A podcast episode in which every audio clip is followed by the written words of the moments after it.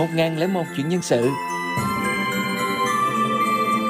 Chào đón các bạn đang đến với kênh podcast 1001 chuyện nhân sự của VNP, nơi chia sẻ những vấn đề và giải pháp giúp gỡ rối về nhân sự dành cho doanh nghiệp.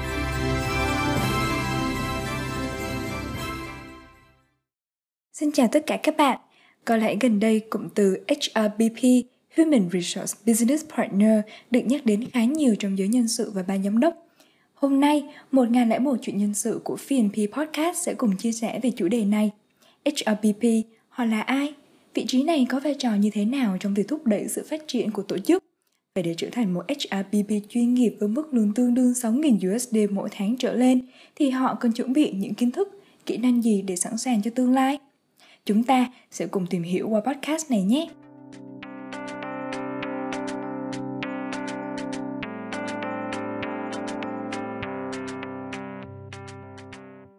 Nhắc đến vị trí này, có hai kiểu HRBP mà chúng ta sẽ thường đối diện như sau.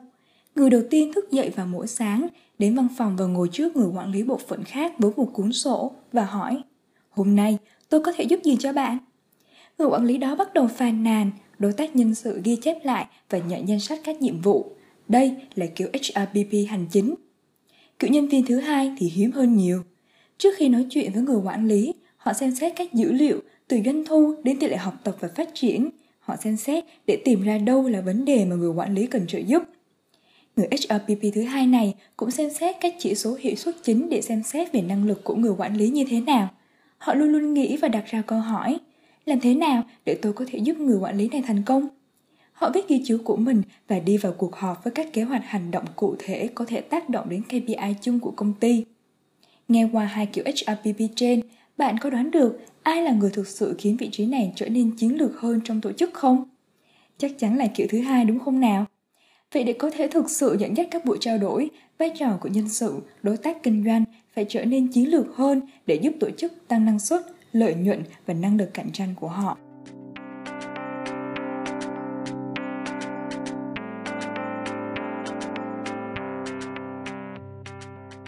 Sau đây, chúng ta sẽ cùng nghe xem trách nhiệm của HRPP trong vai trò đối tác kinh doanh của tổ chức sẽ quan trọng như thế nào nhé.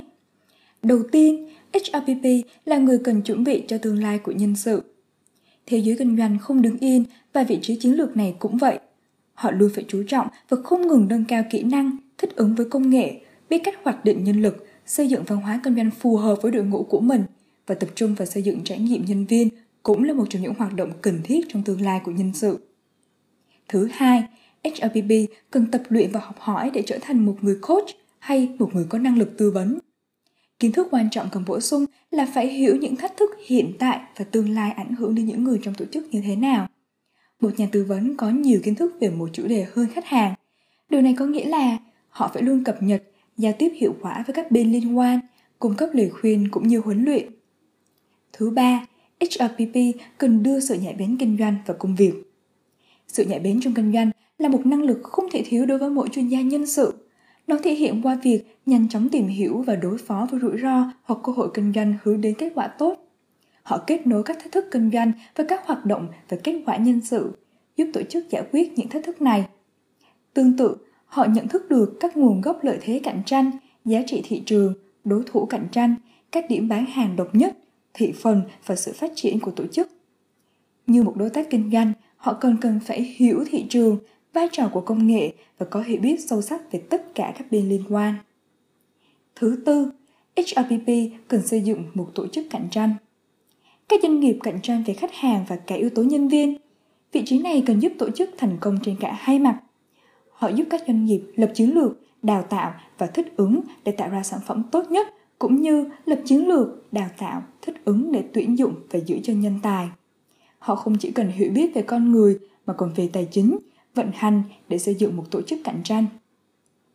Thứ năm, HRPP cần hướng dẫn cho các cấp quản lý để họ phát huy đúng vai trò. Một nhân sự, đối tác kinh doanh chuyên nghiệp phải biết hướng dẫn, trao quyền cho các cấp quản lý để tự đưa ra quyết định và tự xử lý các trường hợp khẩn cấp của nhân viên. Nhờ đến phòng nhân sự là phương án dự phòng cho trường hợp khẩn cấp, không phải là điểm dừng đầu tiên và điều đó bắt đầu bằng việc trao quyền và kiến thức cho các nhà quản lý. Thứ sáu, HRPP cần sử dụng dữ liệu để tác động đến các quyết định. Dữ liệu là một yếu tố quan trọng để biết đang đi đúng hướng hay không. Nếu không có nó, người làm HRPP sẽ mơ hồ trước các quyết định. Tuy nhiên, họ cần sử dụng dữ liệu một cách chiến lược để theo dõi KPI và thúc đẩy hiệu suất. Cuối cùng, HRPP cần tăng cường văn hóa công ty và trải nghiệm của nhân viên. Tập trung vào con người và chuyển đổi văn hóa có thể giúp tổ chức đạt được các mục tiêu là một trong những trách nhiệm cốt lõi của vị trí này. Để sẵn sàng cho tương lai, họ cần liên tục cải thiện trải nghiệm của nhân viên, vì điều này rất quan trọng đối với sự thành công trong kinh doanh của bất kỳ công ty nào. Điều này bao gồm sự hiểu biết rõ ràng về bối cảnh của doanh nghiệp cũng như các vấn đề văn hóa và địa phương liên quan đến khu vực mà tổ chức đang hoạt động.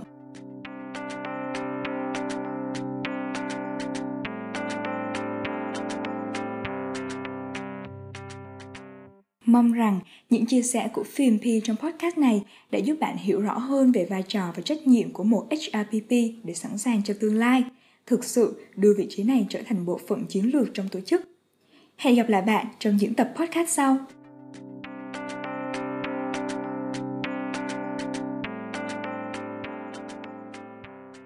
Một ngàn lẻ một chuyện nhân sự luôn bên bạn